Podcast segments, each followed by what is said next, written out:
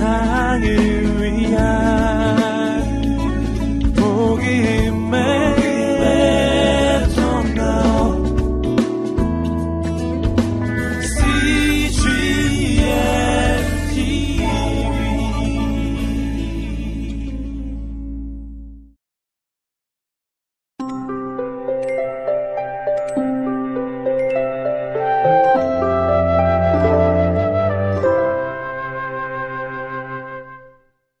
69일 누가복음 15장 요한복음 10장 말씀입니다.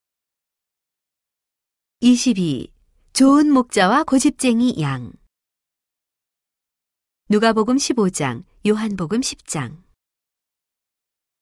어느 날 많은 사람이 예수님 주위에 모여 있을 때였지.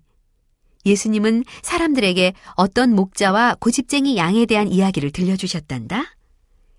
이 이야기에 나오는 목자는 아주 많은 양을 키우고 있었지.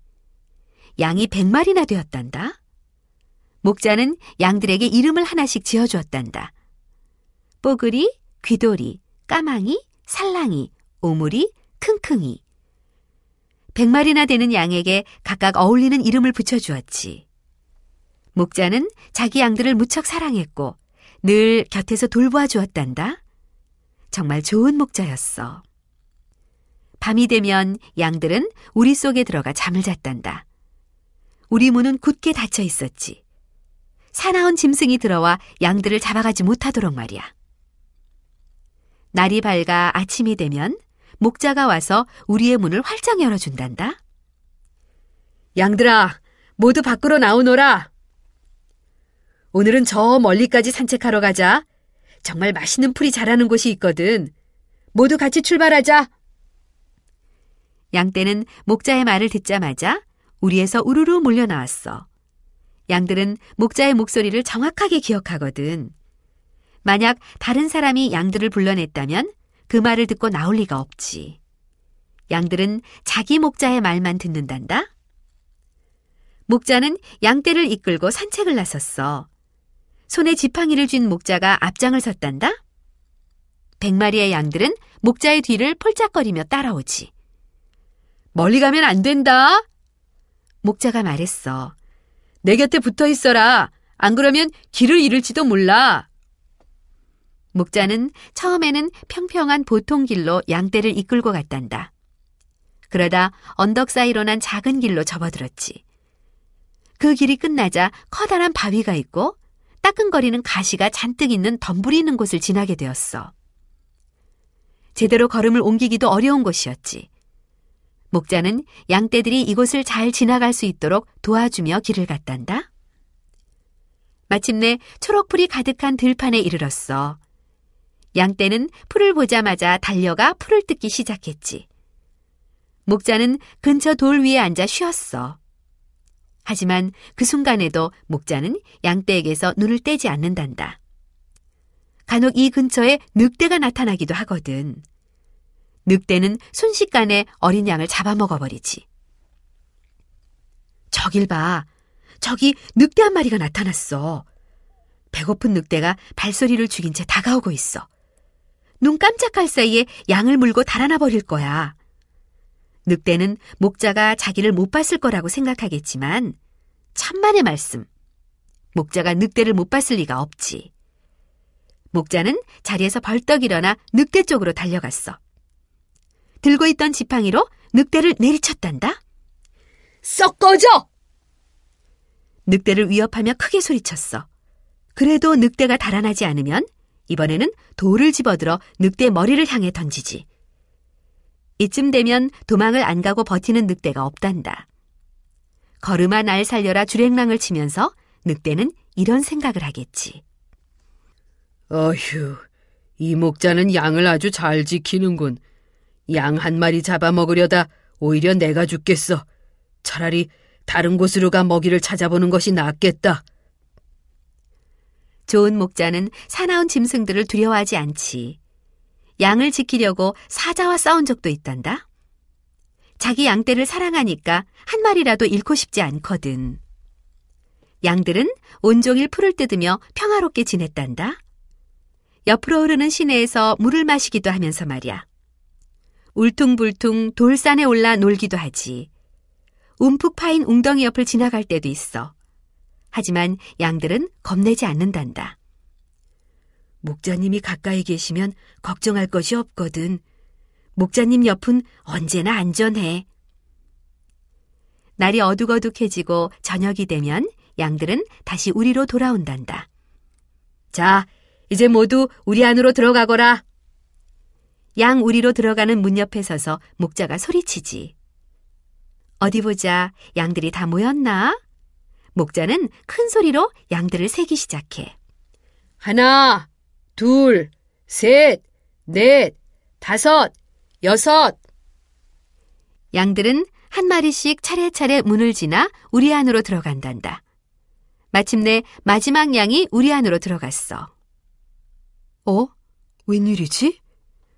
목자가 말했어. 양이 아흔아홉 마리밖에 안 되네? 한 마리가 없어졌어. 어디 보자. 어느 양이 안 보이지? 그래, 까망이가 없구나. 양 한 마리가 없어졌다고 목자가 걱정할까? 목자에게는 지금 아흔아홉 마리나 되는 양이 있잖아. 그리고 까망이가 없어진 것은 까망이 잘못일 수도 있어. 까망이는 항상 못된 고집을 피우는 양이었거든. 목자의 말을 잘 들었더라면 지금처럼 길을 잃고 우리로 돌아오지 못하는 일은 없었을 텐데. 좋은 목자는 어떻게 했을까? 당장 지팡이를 집어들고 까망이를 찾으려고 오던 길을 되돌아갔단다. 다시 언덕 사이로 난 작은 길을 따라 걸어갔어. 낮에 늑대를 만났던 초록 풀밭이 있던 곳까지 돌아갔단다. 울퉁불퉁 돌산에도 올라가 주위를 살폈단다. 그러는 동안 목자는 쉬지 않고 까망이를 불렀지. 까망아! 어디 있니? 좋은 목자는 너무 걱정이 돼 가슴이 쿵쾅거렸어. 요 고집쟁이 녀석, 이 녀석은 항상 자기가 길을 다 안다고 생각한다니까. 오늘 낮에 이 돌산에서 놀다가 아마 다른 쪽으로 간 모양이야. 도대체 지금 어디 있는 거야? 늑대에게 잡아먹힌 것은 아니겠지? 목자는 두리번 두리번 까망이를 찾아보았지만 어디에도 까망이는 없었어. 목자는 다른 쪽으로 계속 걸어갔지. 오늘 낮에 오지 않았던 낯선 곳에도 가보았어. 이곳은 위험한 곳이야. 바닥 곳곳에 깊은 웅덩이들이 있거든. 더구나 웅덩이 위로 덤불이 자라고 있어서 웅덩이가 눈에 잘 띄지도 않는 곳이지. 만약 이곳을 잘 모른다면 순식간에 웅덩이에 빠질 수도 있지. 까망아! 여기 있니? 목자는 다시 목소리를 높여 까마귀를 불렀단다. 그때 갑자기 저쪽 웅덩이에서 매 하는 양의 울음소리가 들렸어. 까마귀가 틀림없어.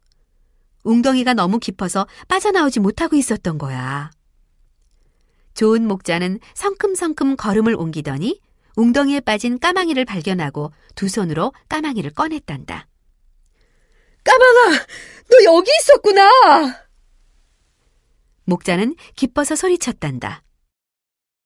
내 걱정을 얼마나 많이 했는지 아니? 늑대에게 잡아먹힌 것은 아닌지 별 걱정을 다 했단다. 내 말을 안 듣다니. 까마귀 이 녀석 정말 어리석구나. 무엇 때문에 다른 길로 간 거냐? 목자는 까마귀를 번쩍 들어 어깨 위에 올리고는 신이 나서 집으로 돌아왔단다. 까마귀도 목자님만큼 기뻤단다. 조금 전까지 너무 무서웠거든. 오늘 오후까지만 해도 까마귀는 자기가 모든 길을 잘 알고 있다고 생각했지. 그런데 길을 잃은 거야. 엎친 데 덮친 격으로 웅덩이에 빠지기까지 한 거야. 좋은 목자님이 자기를 찾아오지 않았더라면 아마 웅덩이에서 굶어 죽었을 거야. 아니면 사나운 짐승에게 잡아먹힐 수도 있었지. 지금 좋은 목자님의 어깨 위에 올라앉아 집으로 돌아가고 있노라니 하늘을 날 듯이 기분이 좋았단다. 내 맘대로 길을 찾아가 버린 것은 정말 잘못한 일이야. 앞으로 그런 일은 절대 하지 않을 거야. 이제 산책하러 갈 때는 항상 목자님 옆에 있을 거야. 정말 멋진 이야기지? 예수님이 사람들에게 이 이야기를 해주신 이유가 무엇일까? 그래, 사람들에게 교훈을 주시기 위해서야. 예수님은 이렇게 덧붙이셨단다. 좋은 목자가 양들을 잘 보살피듯이 나도 여러분을 보살핀다오. 나는 좋은 목자요. 내 곁에 있으면 여러분은 항상 안전할 겁니다. 이 말은 예수님이 정말 양을 기르는 목자라는 말은 아니야. 당연히 우리는 양도 아니지. 하지만 사람들은 종종 까망이 양처럼 자기 고집을 부리기도 하고 불순종하기도 한단다. 그렇지만 예수님은 한결같은 마음으로 우리를 사랑해 주신단다. 좋은 목자가 까망이와 다른 양들을 사랑하는 것처럼 말이야. 예수님이 우리를 항상 보살펴 주신다는 것을 우리가 잊지 않도록 하려고 예수님은 이런 멋진 이야기를 해주신 거야.